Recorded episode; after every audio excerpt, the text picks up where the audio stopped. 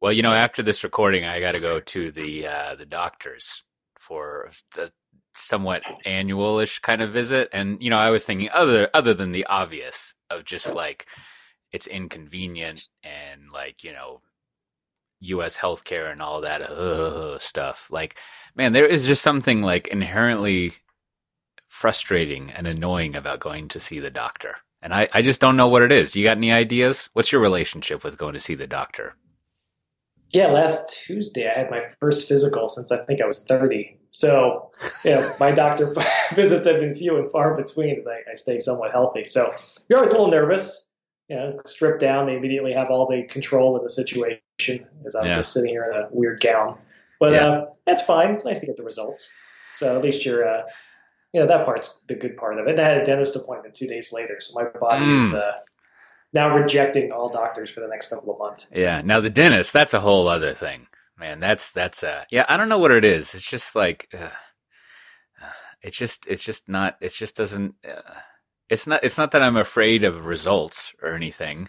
I mean, maybe mm-hmm. it is just it's annoying and inconvenient. Like you know, it's good to like go get your your as they say lab work done so that you don't have to do it afterwards and you can have one appointment. And of course, I didn't do that, right? So now I'm gonna have to. I, I don't know. There's there's something wrong with that. There, I mean, are you an eye doctor guy? Do you like the eye doctor? Oh no, no, I don't go to the eye doctor. I uh, I I do need to get my LASIK renewed.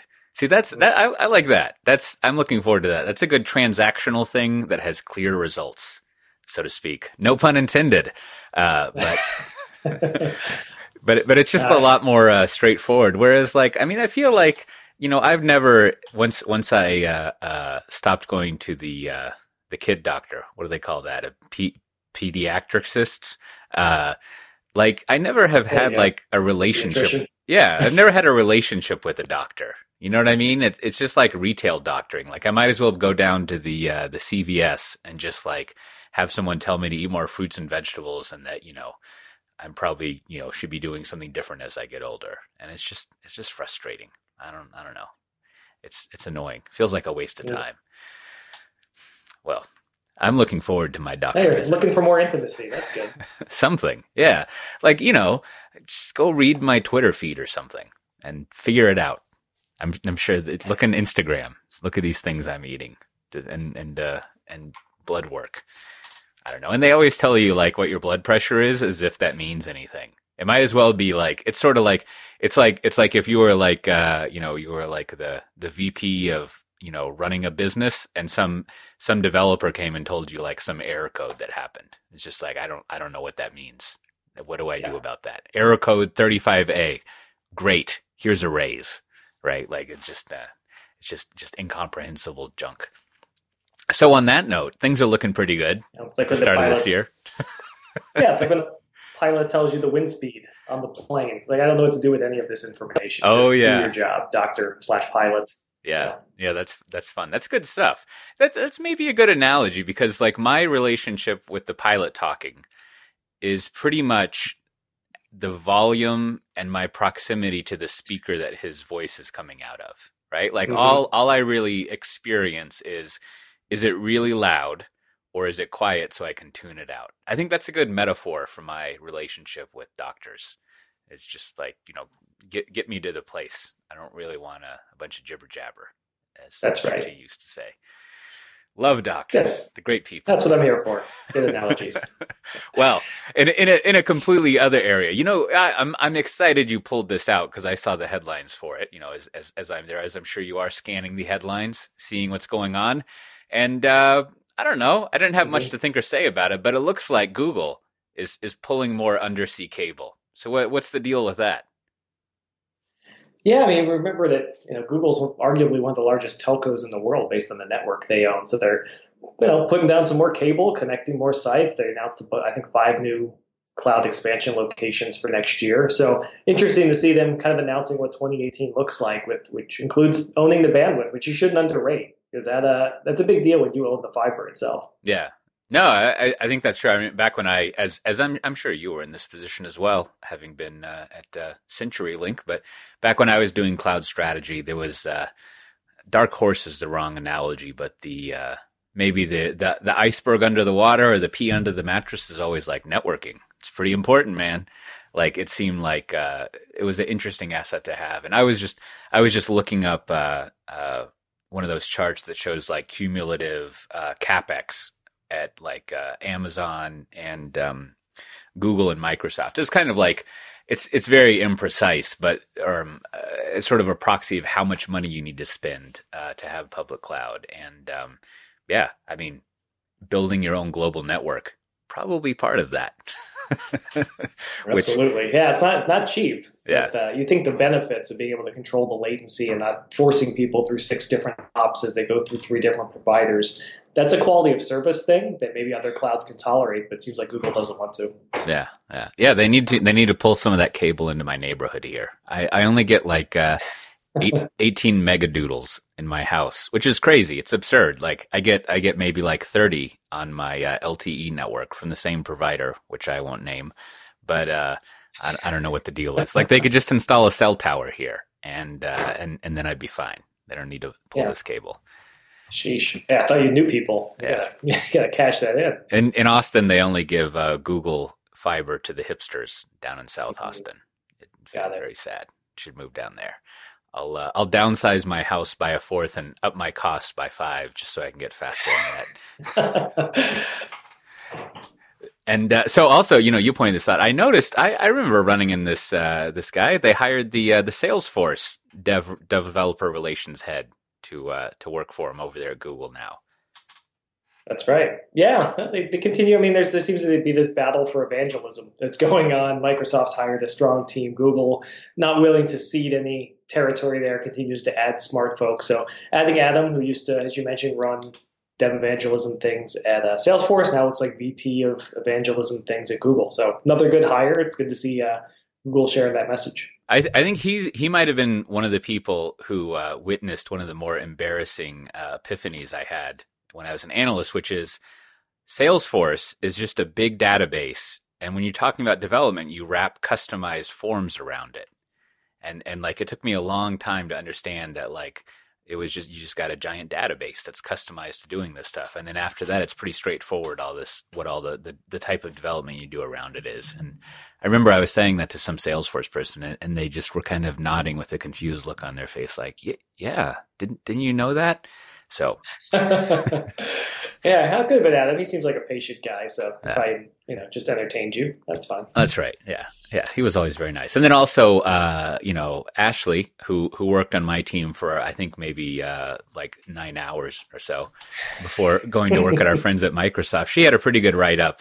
Uh, about what exactly you know developer advocates do and, and, things like that. Which is if you're interested in that kind of thing, or evangelists as they used to be called it's uh, it's a nice write up. Developer advocate is a is a pretty uh, pretty descriptive phrase for that. I remember I, I, I was visiting with some family recently, and I was telling them that uh, that we used to call it evangelism, and they had kind of this raised eyebrow look on their face, just a little too appropriating of the uh, usual religious things or something. But yeah, anyway, so that's that's a nice write up if you're interested in that. And then also, uh, you know, uh, I, I was reading through the uh, the speaking of Google, they have a uh, what is it? Would you say it? Is it a machine learning or just image recognition? I guess it's both. But they have a new service out that's basically like drag and drop uh, image recognition at the very least. Uh, that that looks actually pretty handy. Mm-hmm. Yeah, they're saying this is the first of many to come. So I think they're just trying to get to this kind of no code or not even entry level because that probably cheapens it too much. But like I don't need to have data scientists on staff to do some basic image recognition. So you know maybe products in inventory or people or what have you. So I think that's pretty cool. As you you know I hate the democratization term, but that's what's kind of happening here. Is you're simplifying machine learning for people. So it, seems like it's worthwhile to uh, add your name to the list of people who want to try it out. Yeah, yeah, and and it, like I've been, uh, I still haven't found that option where I can find out what uh, painting I look like in the Google Arts and Culture thing. I guess it's not available in Austin. Oh. I don't understand why. Oh yeah, I think there was something about that. Yeah, I read that that specifically. I think it was Texas or others. If there's rules about how web companies could use your data, then those mm. apps get blocked. That mm. makes sense. That's interesting because you know, like, well, uh, to to use it as a, as a foil for the for the uh, that thing. So I've been using Google Photos for a while, which is great, right? It has this awesome. Um, mm-hmm. I guess I guess it's it's probably is a good example I, am guessing, of like machine learning in action because it somehow figures out how to cluster things. There's literally a, a collection of albums called Things. And it figures out like here's all the common things you have and people that you have. It clusters people.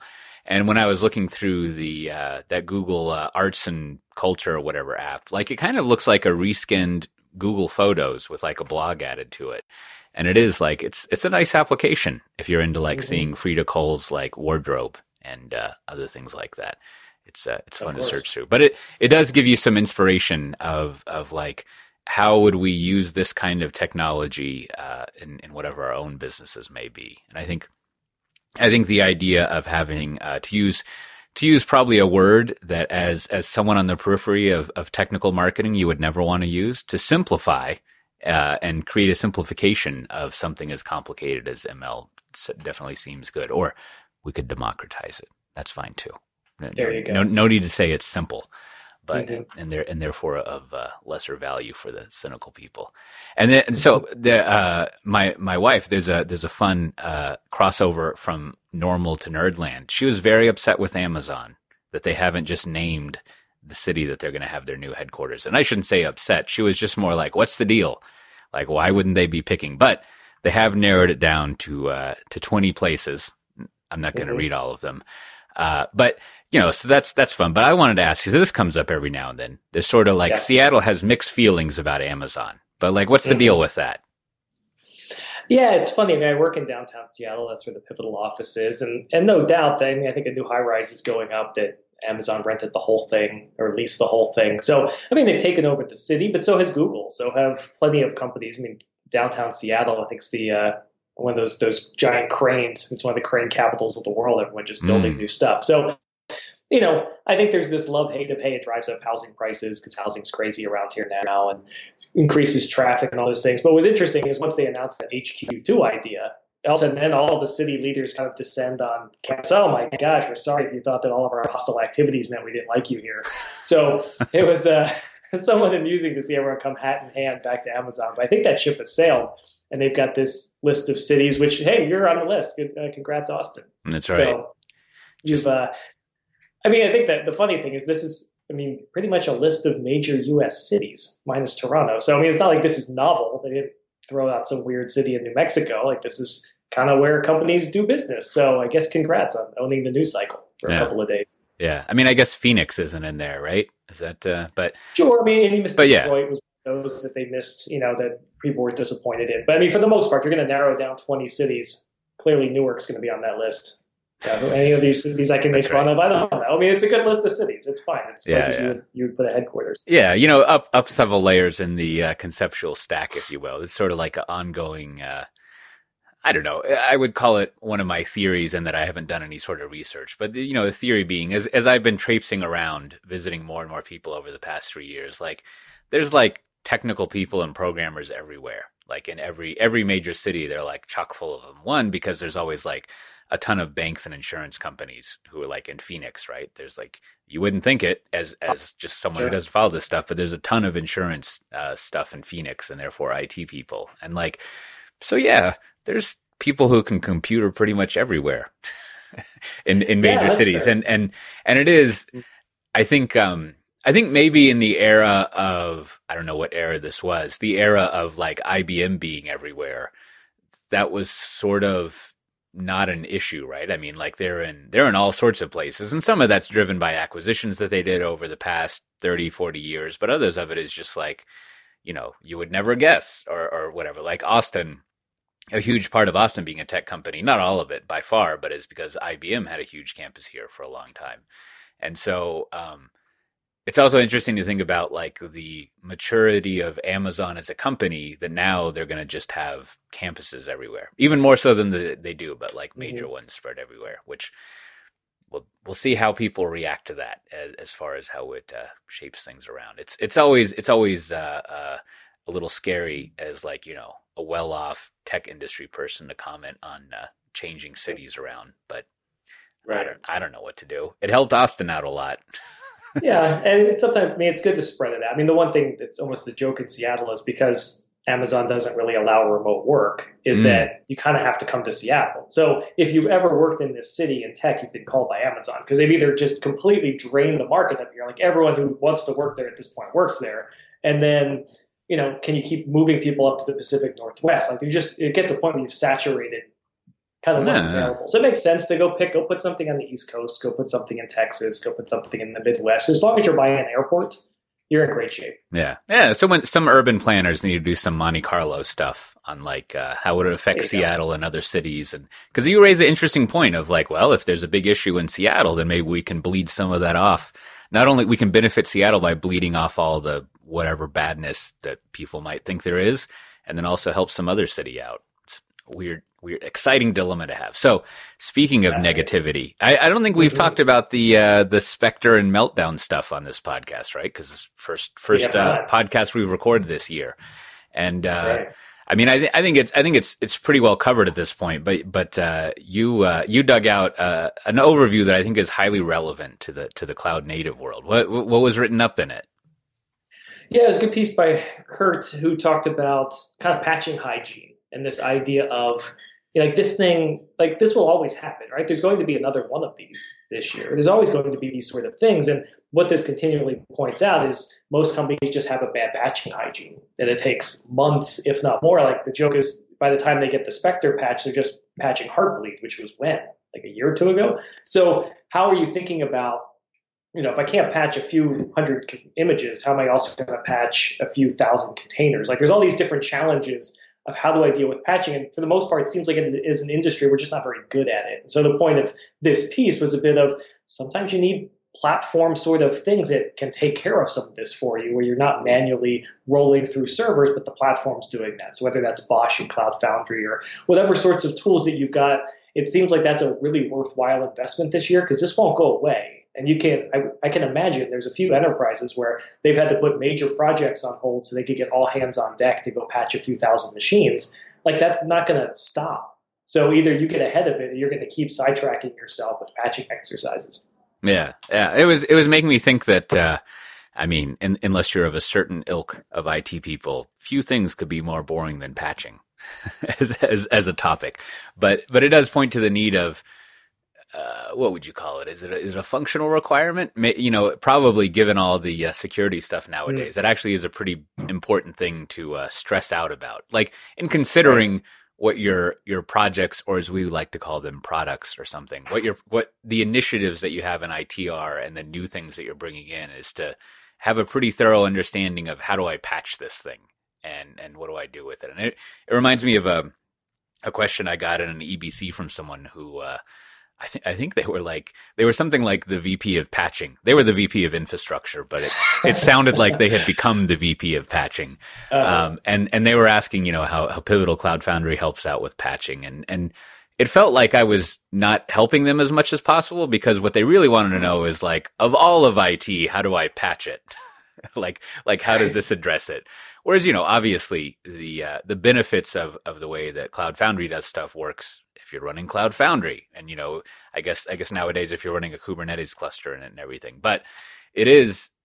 I think I think there is a, a, a pattern to bring out of there to be to say like the same idea of being able to very quickly patch things should probably be a very important requirement for whatever you have, and it probably there's probably a huge amount of business value now to like making sure you can do that. So maybe don't ship some new stuff until you solve that problem uh, in in the rest of the world. Mm-hmm. But that is uh, it, it's it gets back yeah. to the old the old again another theory of mine thing about security is like the way to fix security is to actually do it uh, which you know that, that comes up a lot in uh, how to improve IT so yeah, I think we have a blog post coming out on uh, from Pivotal just on some things of how you can kind of act forward. But I think for most, you know, if you're a listener here, the thing you can do today is every, you know, part of your sourcing contracts when you're bringing in new software or, or hardware, one of your primary questions would be how do I patch this thing and can I do it through automation? And don't buy any hardware or software that you can't patch easily because it's going to cause so much heartache later. You can do that right now. Yeah. Well, just uh, two more things you can look up in the show notes, but that I'll reference. So, uh, uh, just some some stuff I was doing recently last week. You know, there, there's there's a lot of uh, a lot of consternating and hand wringing over like how uh, tech companies are like destroying civilization I don't know if, if, if you and the listeners have read that. And often what they really mean is how people are upset about Facebook. They, they it often uh, just amounts to that. Like last week, The Economist had uh, a couple of, uh, well, one that they based their, one of the leader stories off of. Uh, I think, I think it was a, uh, a fun piece to read, kind of summarizing it all. And, uh, we talked about it in in a, in a podcast that I did last week, and and I have a little silly newsletter I do, and I found myself writing a rant about it. But I think it is like I normally I don't really like consumer tech stuff because I just don't, I guess. But I, I think it is like worthwhile, kind of like if you don't pay attention to that stuff, kind of uh, getting getting into getting into it a little bit to understand it, uh, like what people are concerned about when mm-hmm just because these conversations come up and you don't want it to distract from uh, talking about more interesting things like patching. but uh, so you know you, you right. can go that that was that was in our uh, software defined talk thing uh, last week if you want to look that up and then also there's been a um, kind of a flurry of of market sizing and spending things coming out which I'll put links to in the show notes at pivotal.io slash podcast but just on the whole, I think that the thing to pull from this is is if you look at uh, surveys that have been coming in and forecasts, it looks like people are pretty consistently saying they're going to be spending more on uh, IT this year and, and in the future, which is encouraging because you know improving takes money. Last time I checked, mm-hmm. so uh, there's a lot of people who are who are into that. So then the uh, you awesome. the, yeah. there's just the two of us here. We, we, we have a guest that we'll get back on to uh, to talk about. Uh, it was actually going to be about uh, talking about uh, Azure Stack and things like that, but she'll be on. Uh, she had to, I think she had to like go to Singapore or something. But we'll have her on to talk about that in a future episode. But in the meantime, I think I think one of our one of your evergreen topics based on the age of the primary content you sent me, is uh, was basically discussing like the idea of, uh, to put it in my my summary, like what's the deal with open source as a business nowadays, and and to add to add a bit of my spin to it, which I think uh, watching this over the decades, which is interesting, is there's always this standing question of what what do software companies owe the open source world uh, operating in them. And um, you know, you you pulled a, a, good a good piece from uh, Matt Asay. He's one of the few people, probably like myself, who would write the word "stupid" in a tech news article. So that's fun. And uh, there's several other pieces. Like mm-hmm. there's always the um, like you have one of these from uh, James Governor over at, over at RedMonk. There's kind of surveying uh, based on GitHub it used to be on SourceForge or whatever, but whatever public records of repositories, the involvement of various companies in open source, which is interesting. But you know, so that's my setup of the topic. But like, what what were you thinking in this area of like, uh, what's the deal with commercialized open source and how it sort of relates to a good way of operating a software company nowadays?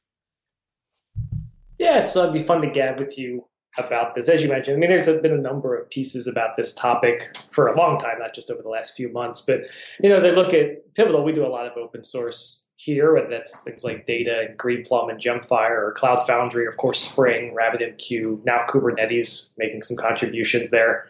And so, you know, we, we get recognized that we Pivotal does a lot for our size, but it just makes me think about like what is the role of open source? Are you doing it because you're nice to people? Are you doing it because you want to make money off it? I think Matt's piece was, hey, Amazon doesn't owe us anything, that they're making open source easier to use by delivering it as a service. Who cares if their contribution back is a little spotty? And still, they contribute a lot, but given their size, probably not as much as you see from Google and others. So it was just this conversation of kind of why do you open source? Why do companies participate in this? And What's interesting is if you look at, I think most open source at this point has a corporate sponsor. So as much as we like to think of it as people toiling around on some mission to change the world, it seems like most major open source projects are funded by people's salaries being paid for by corporations and hope to have some benefit as a result of that. I don't think that's a bad thing. It just seems like we don't talk about that a lot.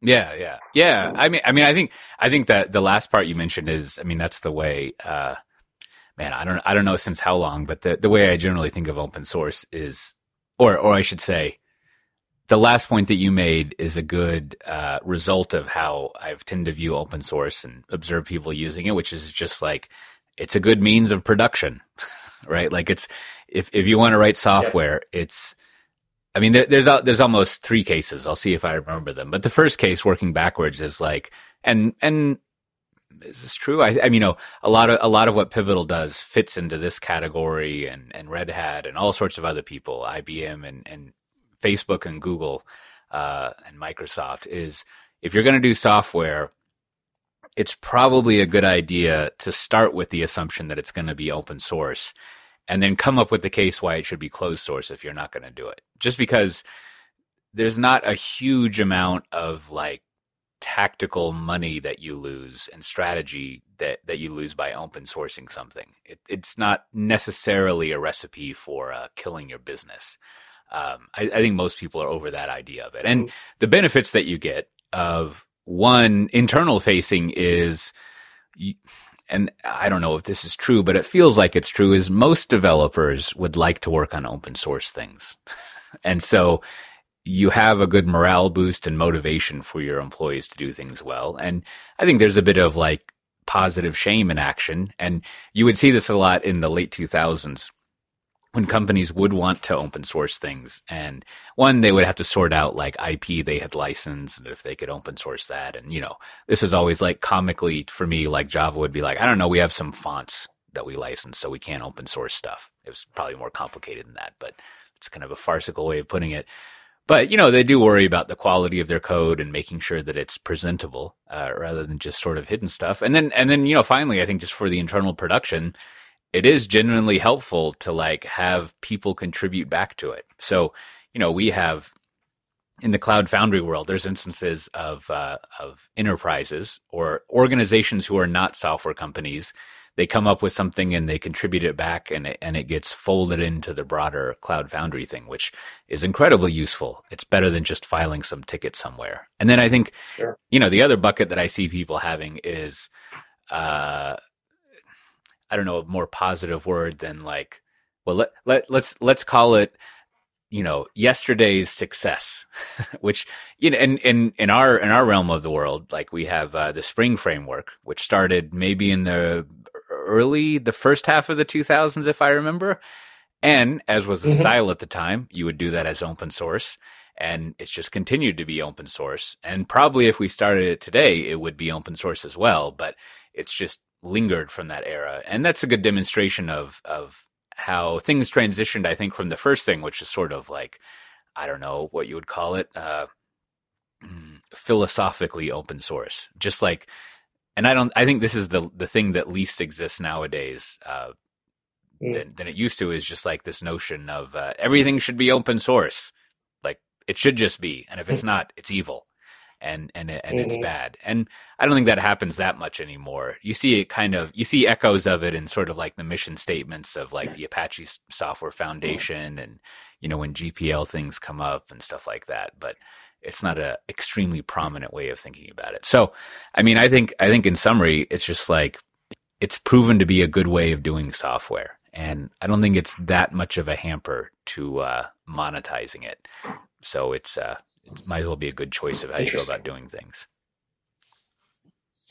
Yeah, interesting. I'm gonna want to gab with you in the I, I, think I mostly agree with that. I think the monetization has proven trickier, but we'll talk about that in a second. I think that, so I like your reasons there on why people open source their own stuff. I've seen examples and worked with examples where sometimes you do it on purpose to almost set the market, right? That I want to freeze out any of the competitive options. So let me open source this thing because there's another thing out there that is commercial. Mm. But let's say Kubernetes. Yeah, yeah. Did Google just open source that because they were nice people or because they also saw a chance to dominate a market?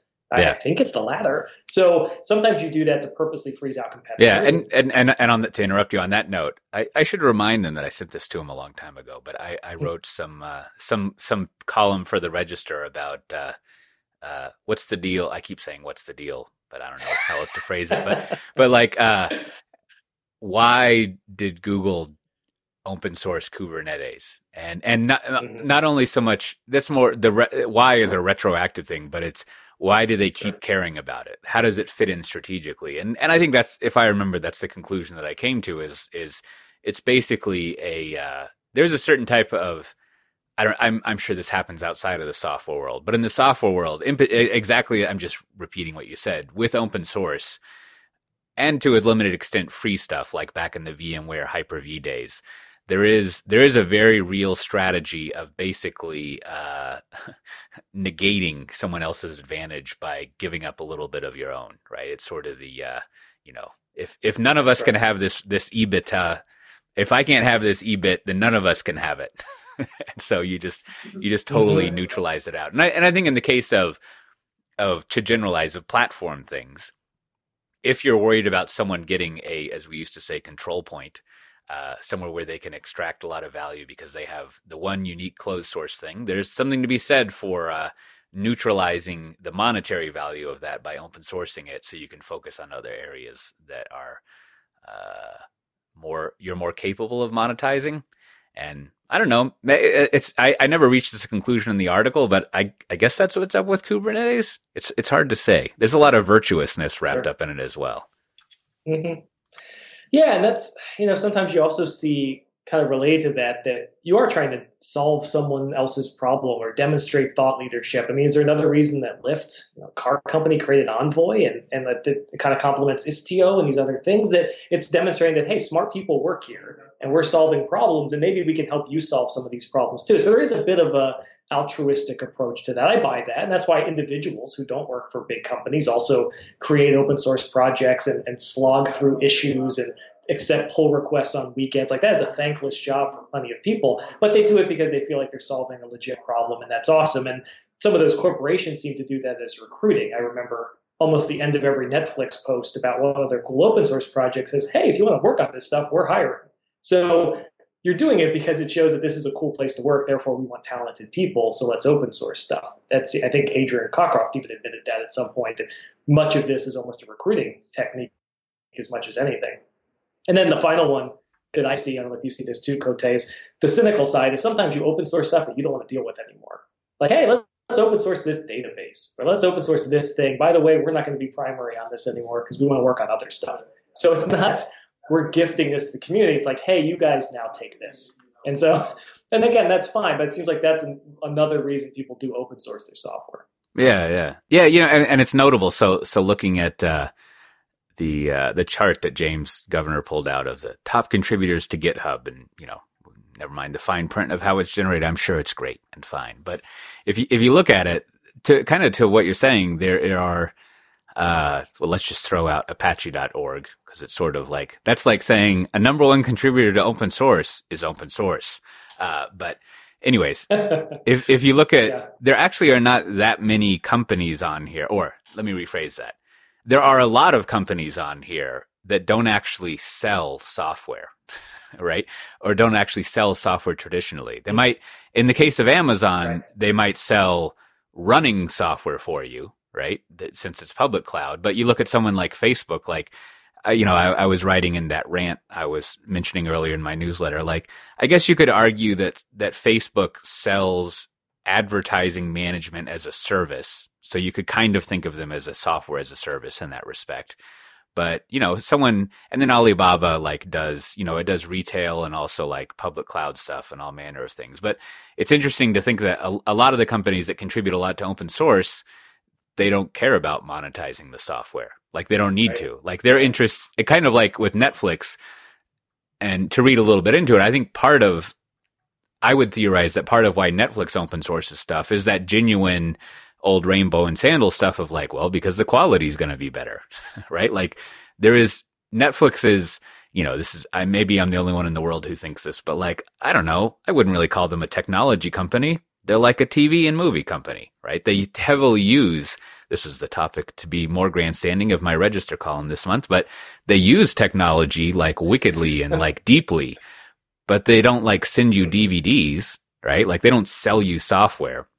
And so if you are one of those companies, as we used to say, an enterprise, like to a large extent, like open sourcing your stuff is probably a great idea. Now, maybe not if you're doing some sort of like, you know, customize insurance book analysis or things like that. Like there are proprietary things that maybe you don't want to open source, but like for the most part, if it's just about like, uh, we're going to have a bunch of services and we need an efficient way for various uh, pieces of code we have to look up how to talk to a service like just open source your registry thing. Who cares? Like, mm-hmm. so um, you know that might be another. Yeah, that's a good point. You know, it's interesting. It would be interesting to kind of filter all this based on we actually do have a lot of enterprise involvement in open source.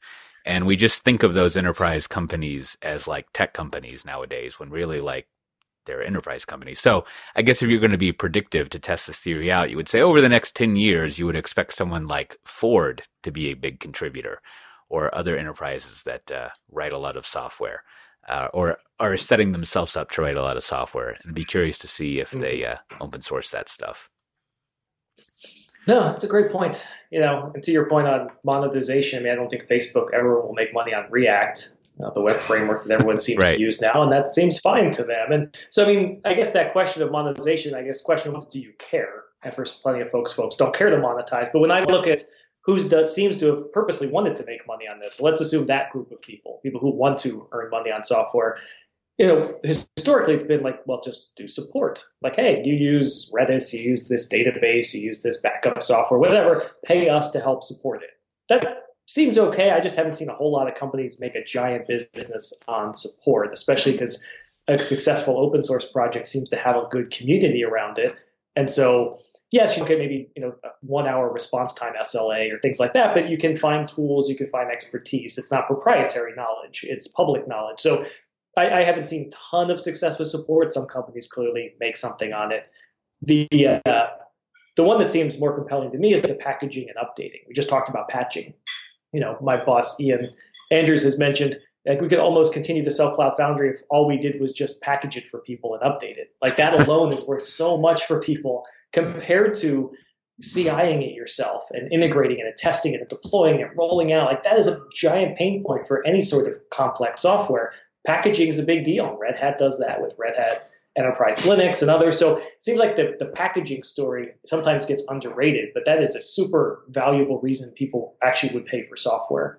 Yeah, yeah. Um, yeah, I, I mean, I mean, not not not to yeah. uh, not not to uh, da- damage my own foot by trying to uh, trivialize it, right? But the uh, the curation of your enterprise IT stack is incredibly valuable, and and not only updating it, but like, you know, we, we like to say we have an opinionated stack and all of that, but just the whole, the whole idea of this is the stuff that fits together and these are the choices that you should have.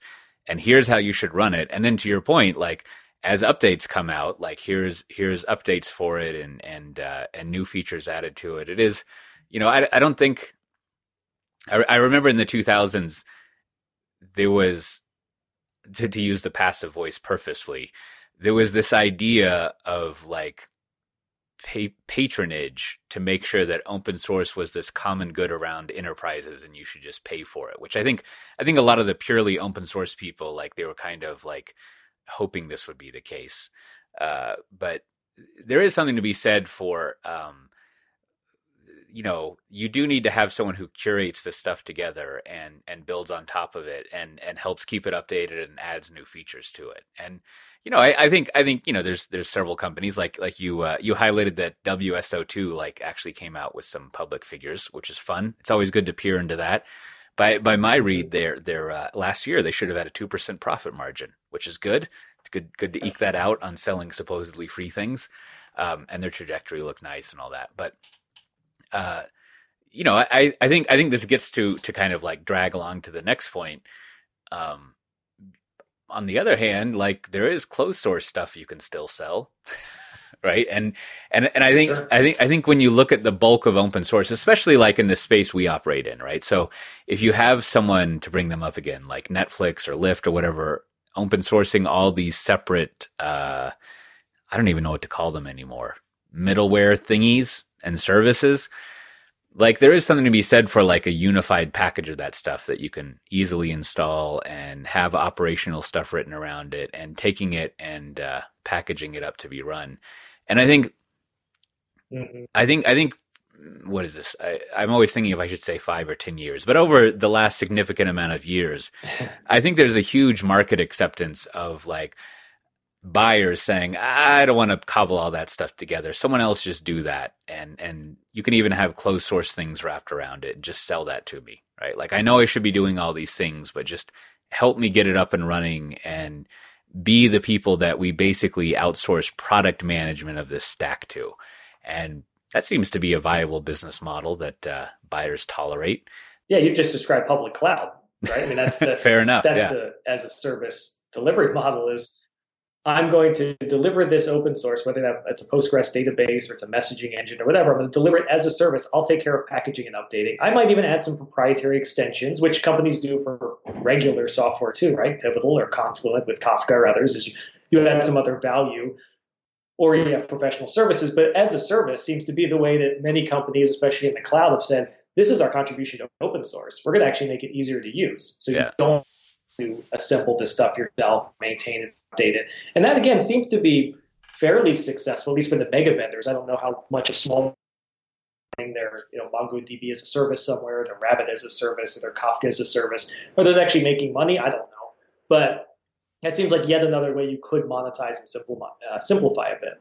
So so then then may, maybe maybe to kind of start to wrap up, I think I think being at vendors, we're obsessed with this the vendor strategy and all that kind of stuff. But I, I always I think I think I think the um, uh, the obvious other side of it is so if if you're as I as I was saying a buyer or you're a regular organization, I think I think it is it's always worth spending time thinking about like so if I use this open source stuff like what I don't even know what the, I'm not going to suggest what the answers are but like what are the questions I should have when I'm sourcing this stuff? Like as a historic example dating my knowledge of programming uh, you know, maybe when Struts 0.8 came out, it was worth wondering how long is this thing going to be around?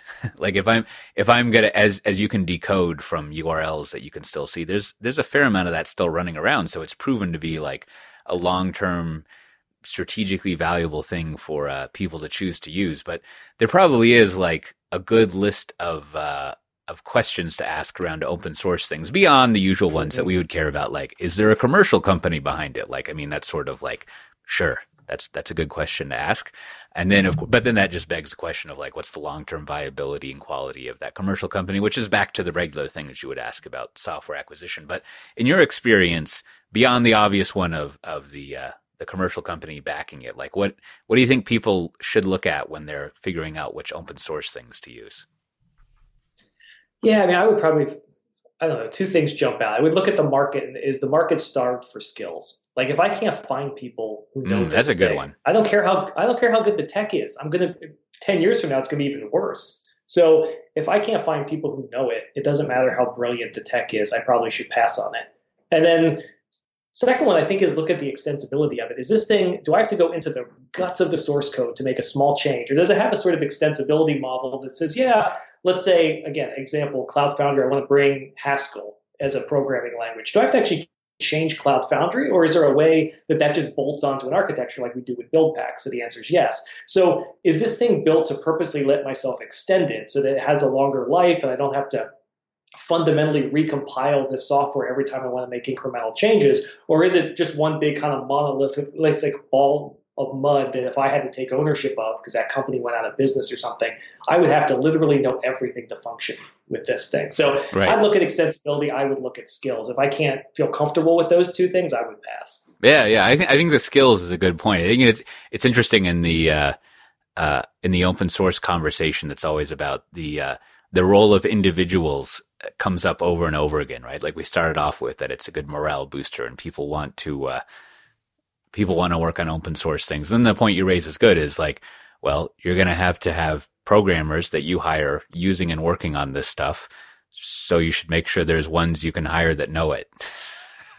so, so the the role of uh, the role of people and skills, uh, obviously, always very critical in in these things. Yeah, I mean, I think I think back when I used to talk to people about this and advise them. Like the one thing I was always trying to build heuristics around was the I don't know, I guess like as I was alluding to in my my leading questions, like the long-term viability and stability of it, which is sort of a chicken and an egg problem, right? Like the open source project will have long-term viability if a lot of people use it, and a lot of people will use it if it has long-term viability.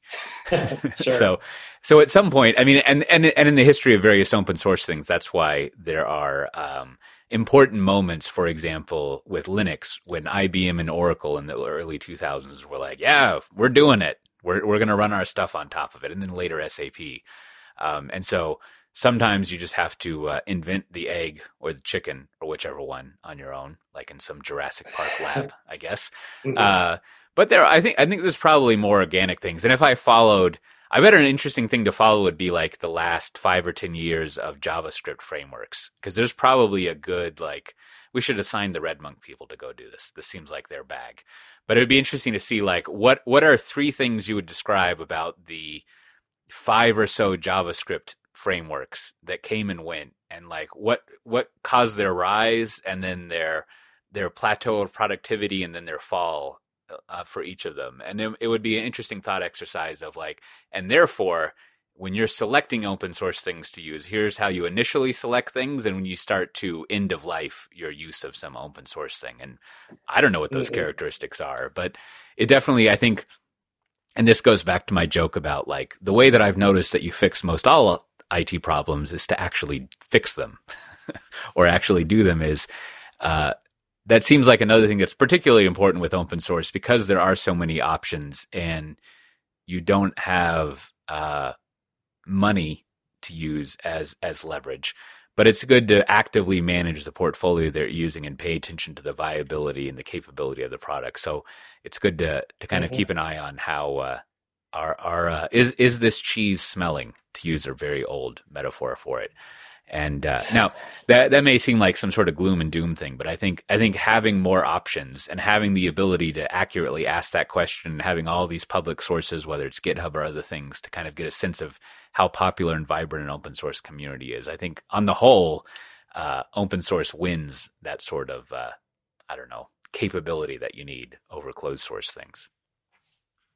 Yeah, I mean your JavaScript example is both great but but awful because those frameworks seem to change every six months. Yeah. Right now, you almost wonder if we do a callback to the very beginning of this podcast was we talked about dev evangelism or advocacy, and you almost wonder again. You'd have to research and see like do the companies who sponsor open source and have good dev, dev advocacy programs help to build out that community up front, so you don't have the same chicken and egg as hey, this is really cool tech. No one's using it yet. We need to do proper advocacy for it. That's what builds the community keeps it healthy. But again, I have to fund those advocates. Yeah. So, you know, do some of those projects have a better life because advocates are actually building a community out? Not sure, but those are all things I'd probably keep an eye on when I'm picking an open source tech to bet on. Yeah, yeah, for sure. Well, all right. I think I think that's a good check-in on on yeah. the way of open source things. I mean, if I were to summarize it, just to go back to what I was saying, is like open source is pretty awesome. there, it's pretty much impossible to argue uh, that that it's a bad idea and isn't beneficial, and indeed uh, should be like top of the list of of things you think about when you're figuring out how to how to manage your IT and select things and criteria that you have, which which isn't to say that it, it doesn't win hundred percent of the time, so to speak, uh, but it is uh, it's normal. It's it's sort of like uh, you know at, at, least here in Austin, I don't know how it is in Seattle, but you can drink the tap water. It's fine. We don't need to speculate about the health of it. Uh, that's true. That's a weird analogy, I guess. But well, if you're going for, I thought you were going with a raw water analogy, which would have been more exciting to talk mm, about. There you go. There you go. But uh, as always, this has been Pivotal Conversations. If you want to get all the most recent episodes and find the RSS feed, I mean, you can search around and wherever you listen to this stuff. But uh, if you go to soundcloud.com slash pivotal conversations, you can find uh, all those episodes and other information. And about every Thursday, uh, we post the uh, the show notes, and there'll be those links that I was alluding to over at pivotal.io slash podcast. And you can find our other podcasts there, uh, Pivotal Insights, and uh, also uh, That Moment, which is which is a, a, higher level podcast about how people have uh, encountered moments where they need to change and things like that. And I saw we were nominated for some podcast award over at the the Shorties for that moment. Yeah, that's, it's a big deal. so, you know, if you like that podcast, you should go vote for it. I think you can vote once a day or something crazy, some sort of internet democracy. I don't know how that works out. But uh, I went over there and voted for it because it's it's a good podcast. There's I, I remember one that I liked a lot. They had uh, someone from Domino's talking about uh, you know how how you can order from your wrist and things like that. And equally, the uh, there's been a lot of good episodes of Pivotal Insights recently. If you if you've been frustrated at the lack of hearing uh, Richard and I's voice, there's plenty of good voices to hear over there. So you should check that one out as well. And I don't know, I'm Cote C O T E in Pivotal. I mean, in in Twitter. Where who who are you uh, over on Twitter? Yeah, you can find me at, at R Seroter, R S E R O T E R. See, there you go. We'll start the we'll start the new year out with some shameless self promotion, and then we can just not do it for the rest of the year. So so we feel feel uh, less less sullied, as it were. Uh, so with that, we'll see everyone next time. Bye bye.